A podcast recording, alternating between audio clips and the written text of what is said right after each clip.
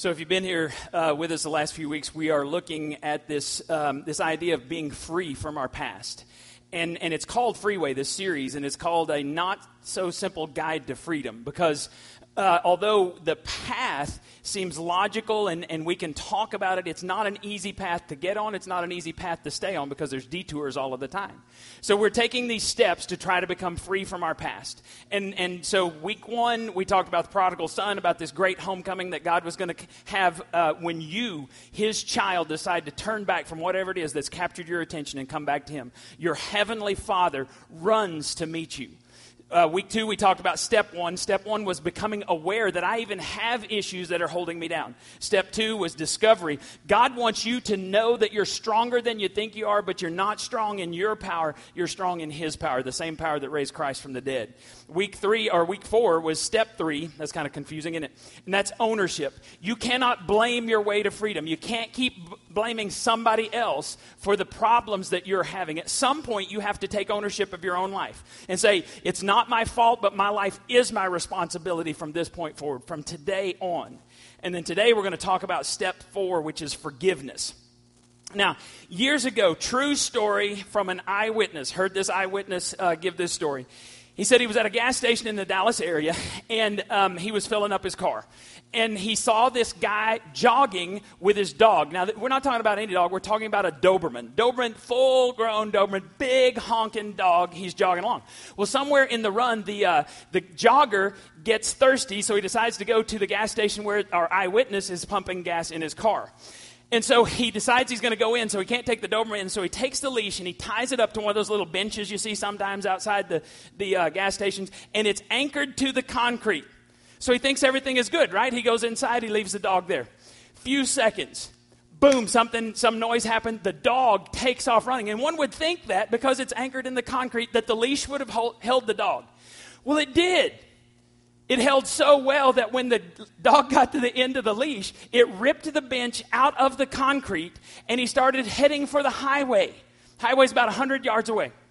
And so as he's running, you can, you can imagine cars are screeching to a halt because it's not every day that you see a Doberman being chased by a bench and he's running towards the highway, and there's some cars about to turn onto the highway. They're stopped, and for some reason, there's this huge SUV about to turn onto the highway. It's stopped, and the dog freaks out, stops.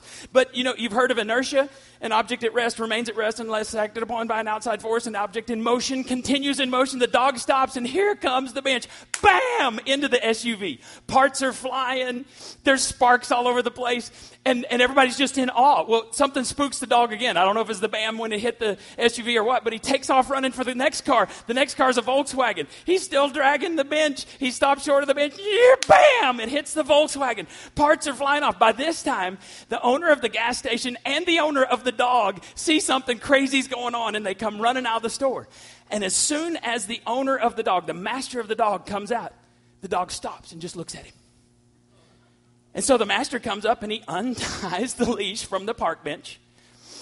The owner of the gas station picks up his totally jacked up park bench and throws it in the dumpster. And the owner, the master of the dog, just very gently leads him to safety. Now, I'm sure there was some insurance forms somewhere to fill out because I'm not paying for your dog. Run. Anyway, what I want you to realize is that when it comes to our pain and our past, you and I are very, very much like that Doberman we're chained up to some stuff. And whether we realize it or not, we are dragging our past relationships into our present relationships. And that's not what God wants. And so God's going to today, God's going to bring to mind some faces, some names of people that you're dragging into relationships that are messing up today because you can't let go of the past. And we're going to be looking at a lot of that stuff. And whether you realize it or not, when you refuse to forgive someone, you're actually handing a leash to them that's attached to you, and you're saying, Here, you control my life. I don't want to control my life. I don't even want God to control my life. I want you to control my life. God says there's a better way, but we've got to make some conscious decisions if we're going to forgive. So, if we want to forgive the pain of our past or get free from it, we have to forgive others. But let me tell you real quickly some things that forgiveness is not, and then I'm going to tell you some things that forgiveness is, and I'm going to tell you some incredible benefits that God offers you if you'll forgive. Number one, forgiveness is not free. There is very much a cost involved in forgiveness. Um, mentally, emotionally, maybe even physically, you are giving up something by forgiving someone. It's not free. Second thing is forgiveness is not fair. Someone wronged us, and they may even need to pay for that wrong. But according to scripture, it's not your responsibility to make them pay.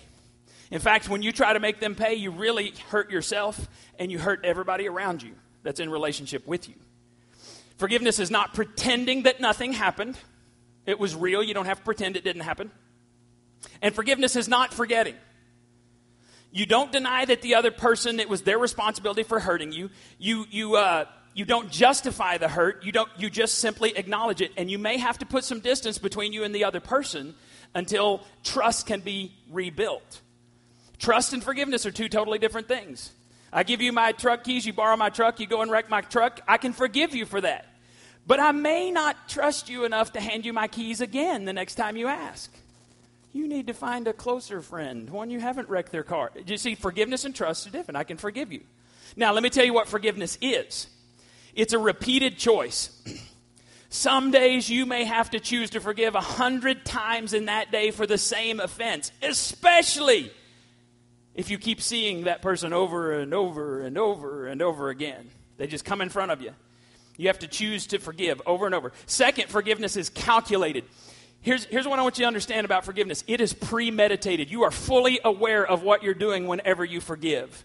You have thought this through, you know the cost, it is premeditated. Forgiveness is a commitment. It is a commitment to my freedom. It's a commitment that I'm going to live in the future, today and in the future. I am not going to be stuck in the past. It's a commitment that I have to repeat over and over again.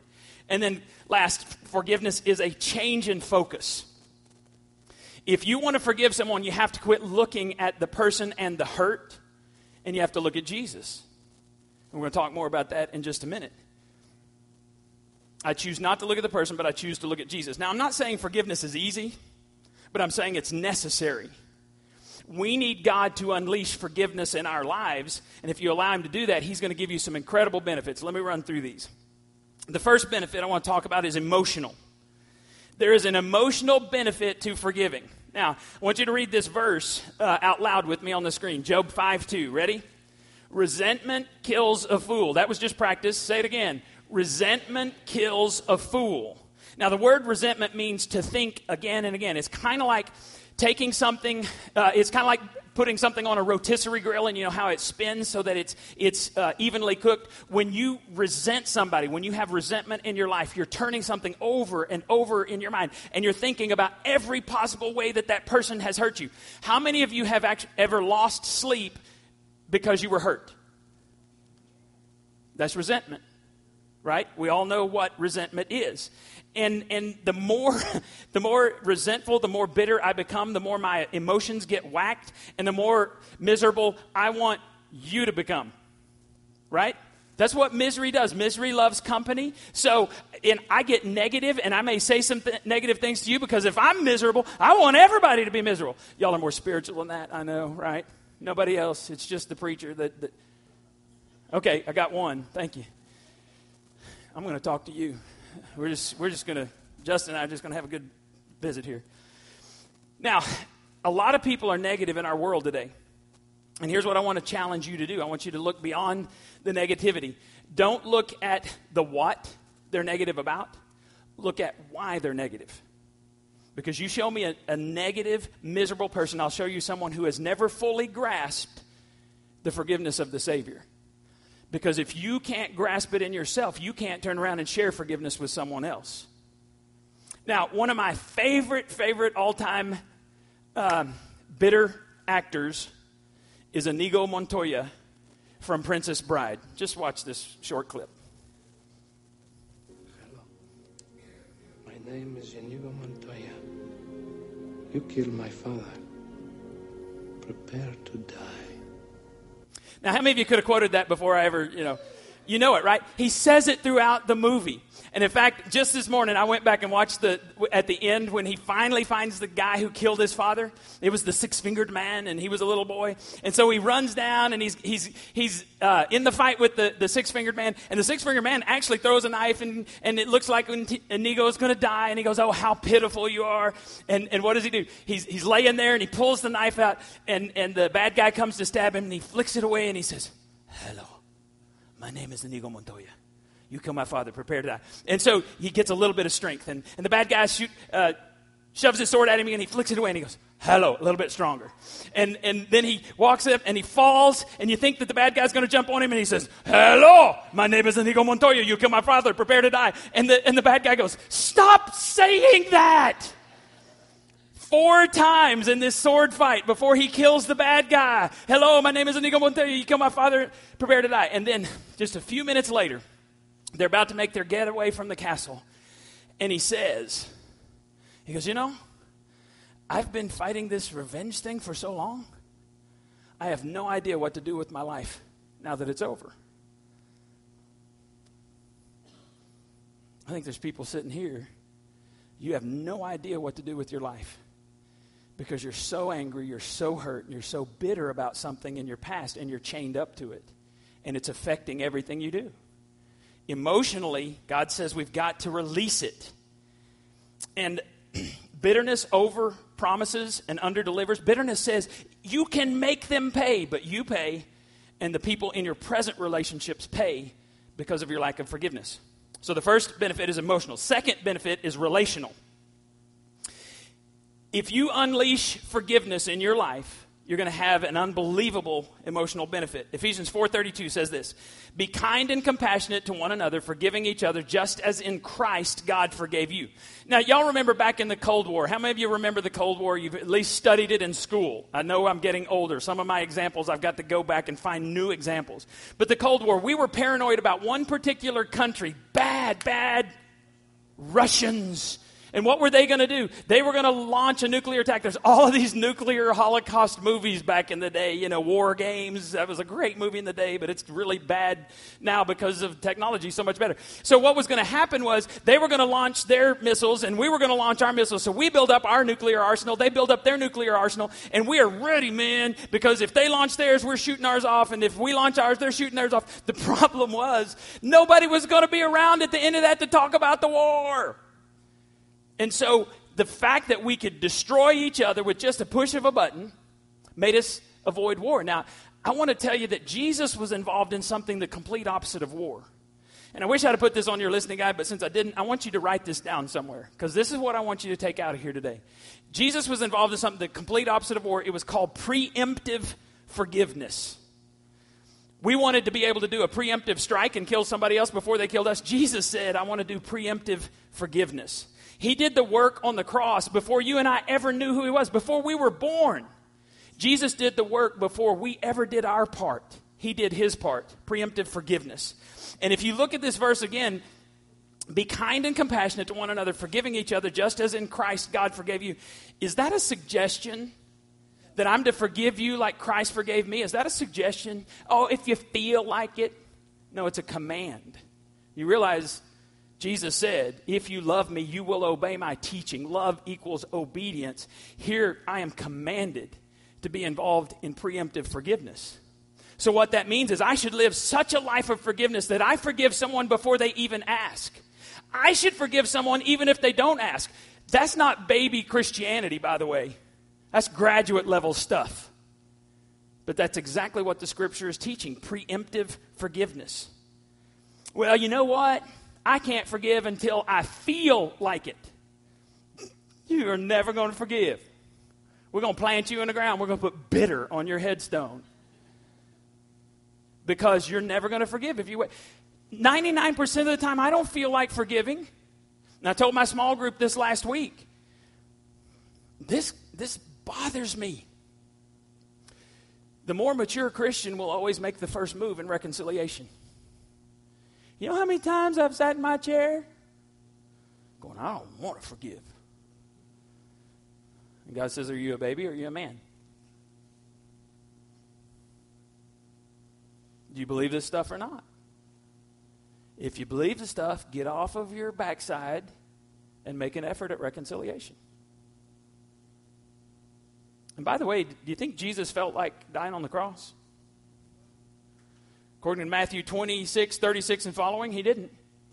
He fell on his knees and he cried out, God, if it is possible, let this cup pass from me. But then, then he said, Not my will, but your will be done. Oh my goodness, graduate level Christianity. So you don't have to you don't have to have a ton of biblical knowledge to be a mature Christian. You just live your life like Christ, uh, Jesus did.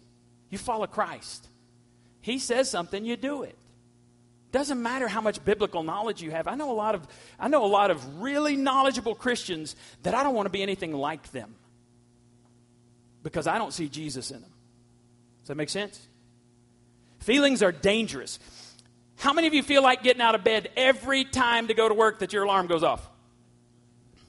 No? How come you're not supposed to go shopping when you're hungry? Because you buy the stove. We did that one time in college and we're like, oh my goodness, we can't pay for this. And we're putting stuff back because we were poor. But we were hungry. We wanted everything. Why should someone who's just had surgery not drive themselves home from the hospital?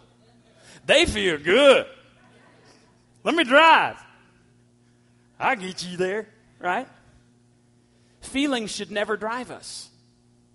Feelings should never drive what we're doing. What the scripture says should drive us is love. And you've heard you've heard love binds us together, right? Here's the point I want you to get. Resentment also binds us together. Let's say you're divorced. Let's say your spouse committed multiple affairs on you. Your spouse is on the bench and you're dragging him or her around into every relationship. You can't let go. And, and hate, hate has become your hobby. And honestly, some of you, that's the last connection you have to them, so you just hold on to the hate. Because if you, if you were to forgive, that means you'd release him, you would have no more connection. You don't want God to come in and, and heal you and, and help you forgive. God wants to come in and tie you your leash and, and, and unleash forgiveness in your life, and you don't even want to let him. What you don't realize is you're missing out relationally on today. I guarantee you there's people in your life today that need your attention, but because you're so focused on the past, you're missing it. And you're going to miss what God has in the future because you don't forgive. God will lead you to safety, but you've got to make that choice. Now, we have to forgive people who hurt us, but here's another thing about this preemptive forgiving. We also need to go to people that we've hurt and ask for forgiveness. Where, where this happens most often is in the family, right? Parents, you've never hurt your kids, right? Never. Never. God, I, don't, I can't tell you how many times I would have to go to Caleb and say, I was wrong. And he would grin.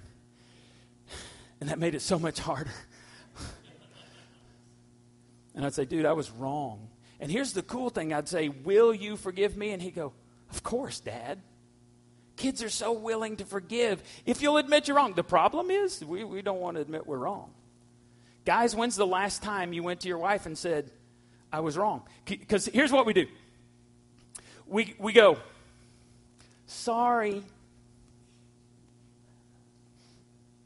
I'm sorry. Janie, I'm sorry if you got your feelings hurt. That's pathetic, right? Yeah, y'all are going, ooh, them's fighting words there. But we do it, don't we? We put it on them. I'm so, I'm sorry if I can't tell you what's on my mind. I've pulled that. Forgive me for sharing my feelings. I thought you ladies wanted feelings. And she's going, not that one. That's not forgiveness work. Here is forgiveness work. Forgiveness work is I go to Janie and I look her in those beautiful blue eyes and I say, I was so wrong for what I did. Will you forgive me? I put the ball in her court. I become vulnerable. That's what forgiveness is. And some of you, I'm going to ask you to think about this a minute. Some of you have offended people deeply, you've hurt them deeply, and you need to go eyeball to eyeball with them and say, I was wrong. And I'm just going to tell you, we're not taught this when we're kids. Actually, I wasn't even taught this in church. It is very Christ like and it is very manly to admit your mistakes, men. And and you know what happens every time? Janie Janie thinks I'm cooler than I was before. I've had a lot of practice. And and her eyes, you can tell in her eyes that she forgives me. She's she's awesome about forgiveness. If you need to know how to forgive, hang out with Janie for a while. And uh, when we ask, somebody's going to say, "Well, what what if they say no?" That's your problem. If I come to you and I ask for forgiveness and you say, No, dude, you hurt me too badly, I'll, I'll give you another chance. Look, dude, I'm, I'm wrong. Forgive me. No, man, I'm not forgiving you. All right, bye bye. That's between you and God, and I'll turn you over to God. I'm not going to lose any more sleep. If I've humbled myself and come to you, now, now that's not a text. Yo, dude, sorry. I believe that's the biggest chicken piece of relationship. That's not even relationship. Texting that you're sorry to somebody? Uh uh-uh. You be man enough or woman enough to go and look them in the eye and ask for them to forgive you and leave the ball in their court. Now, God isn't saying that we should chase down every person that we've ever wronged in our life and drop these benches in their life today and ruin their life. Because what, what if you ever go to celebrate recovery, and actually, you know, we talk about this sometimes, that you're supposed to go and make amends. After you figure out what you've done, you're supposed to go and make amends, unless to do so would hurt that person's present life. Does that make sense? When you make amends, amends is not about you, it's about the other person. And so there's been times that I've had to write letters and I felt like I couldn't go because of present situations, and, and I have burned those letters. But most of the time, God says, You need to go. And He troubles me, and I can't sleep until I obey God. It messes me up. If I know you're upset with me, it messes me up until I come to you until we start, start to work things out because the Bible says we have a, a, ministry of reconciliation. Jesus Christ reconciled humans to God, and he says we have a, a ministry to, to reconcile others to each other. Does that make sense? We're supposed to go and reconcile people. That's what we're supposed to spend our lives doing. Now, if you don't know whether you should go to somebody or not, talk to somebody else. Find a Christian, either a counselor or, or, or find a, a respected, trusted Christian and, and ask their opinion. Do you think I should go to them? Because if this was three or four relationships ago and they're married and they have children and you show up on the doorstep, not a good idea. You might get blasted. And we'll talk about what a fool you were at your funeral. He just showed up. Okay, there's another benefit physical. Now, this is crazy. I love this. There's some there's some medical studies that have been done, and this is just crazy. Now, let's say that you know I have this piece of paper and I get a little paper cut, and I never disinfect the paper cut. If I come into contact with somebody who has Ebola, I could, that could be a deadly paper cut, right? All right. Bitterness acts the same way. A little bit of bitterness, a little opening, can poison your whole soul. Now, I want you to see what Proverbs says. This is the complete opposite of bitterness. It says, A heart at peace gives life to the body. Now, we read um, Job 5 2 earlier. Remember, it said, resentment kills what? A fool. But peace, a heart at peace gives life. So, if you want to have life, that you have to learn to have peace.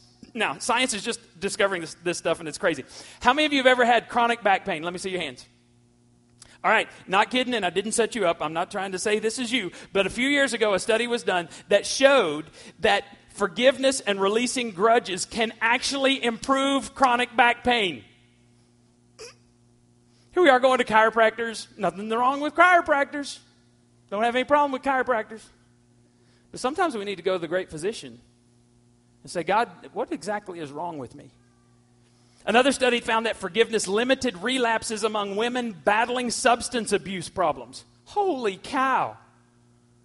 An even more interesting project explored just how thinking about empathy and reconciliation sparks this activity in the brain's left middle temporal lobe, suggesting this is, blows my mind that we actually have a center, a mental forgiveness center that's just waiting to be tapped. Just thinking about it can release the right types of things in our body. That's pretty cool to me. And that's not news. The Bible's been talking about this for thousands of years. A Stanford study made sure to point out that you don't have to condone what, what the people did. Forgiving means you don't condone it. that's good to know.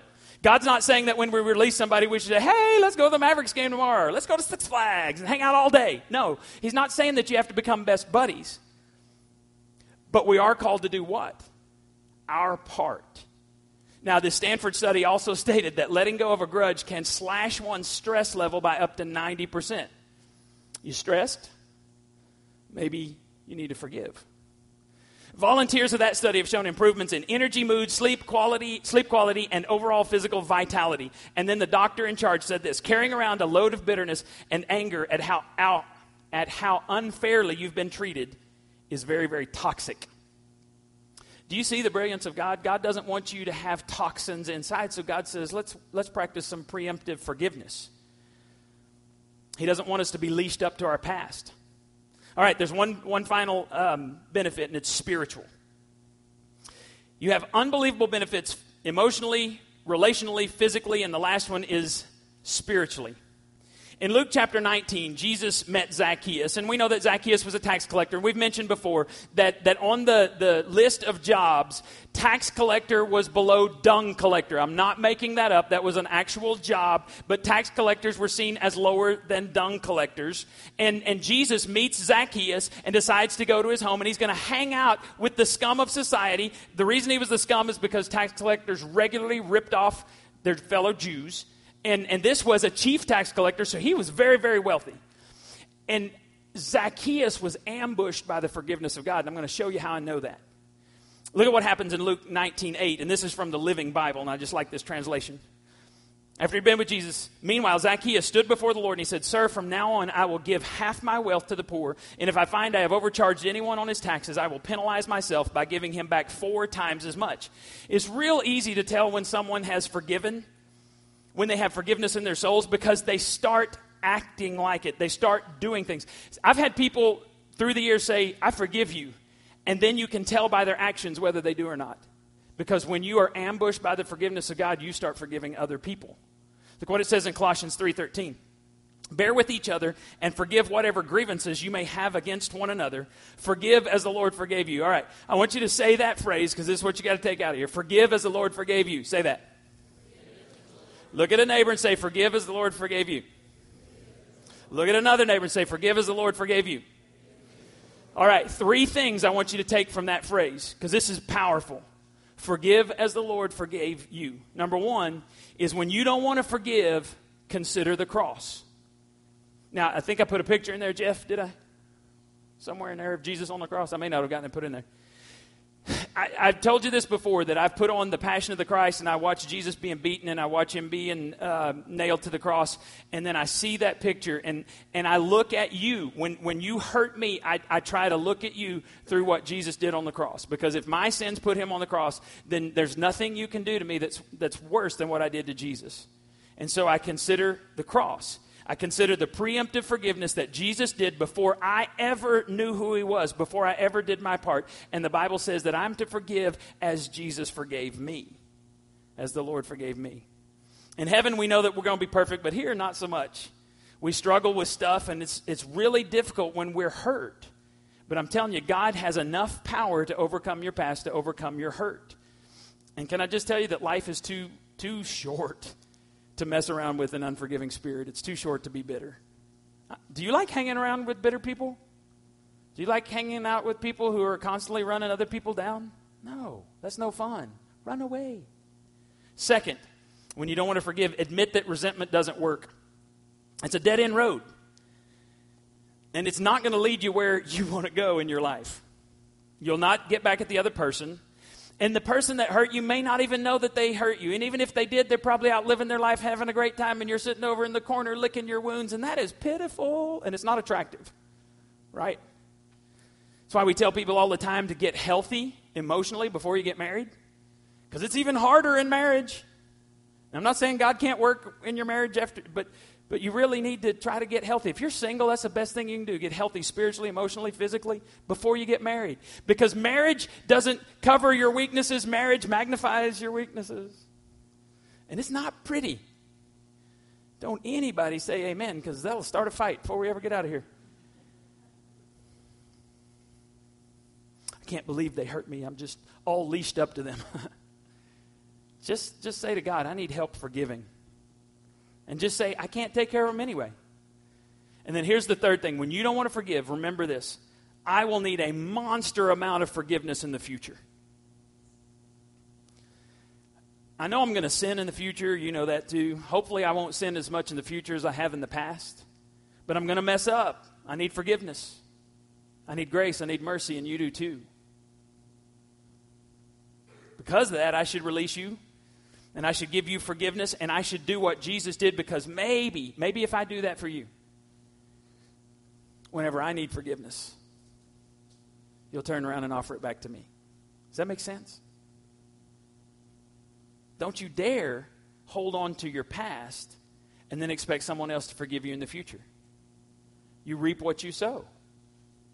You want to you want to benefit from forgiveness? Start giving it out and watch it come back incredibly. Now, for so many of us, it just, it just comes down to saying to God, God, I cannot unleash myself from my past. I need you to do it. And you just let Him untie that knot, and, and you don't be tied up to that person anymore. So, what I want you to do is, is I want you to consider saying this to, to God today. We're going to bow our heads in just a minute, but I, here, I'm going to tell you before we bow our heads. I want you to say, God, have your way with me. We're just going to pray that here in a second, and then we're going to we're even going to give you an opportunity to release somebody. Because I'm going to ask God to show you people that you're holding on to and people that you've offended. Would you bow your heads for a moment?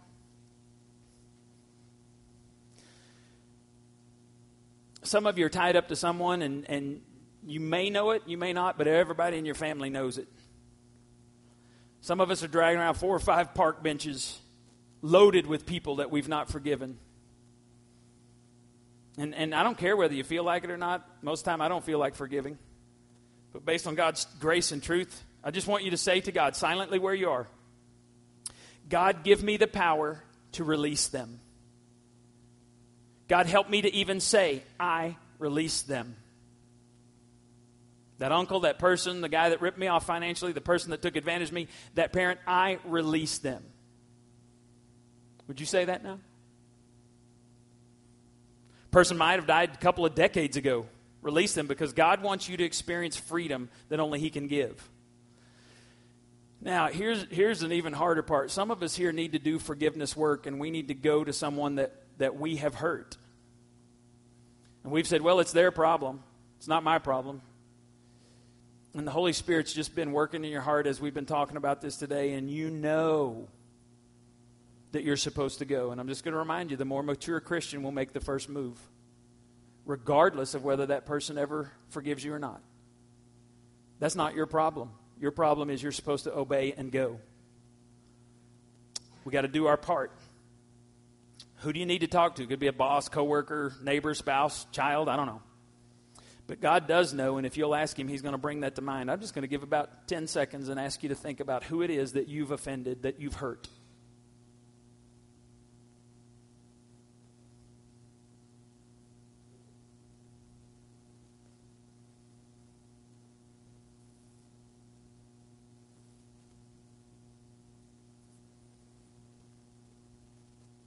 To challenge you not to put it off. Some of you need to make a phone call and set up a meeting as soon as you leave this building because you're not going to be the person God wants you to be as long as you're leashed up to the past. Do your part and watch what God does. Father, thank you for what you're doing here. Move in our hearts and compel us to do the work of forgiveness. We pray in Jesus' name. Amen.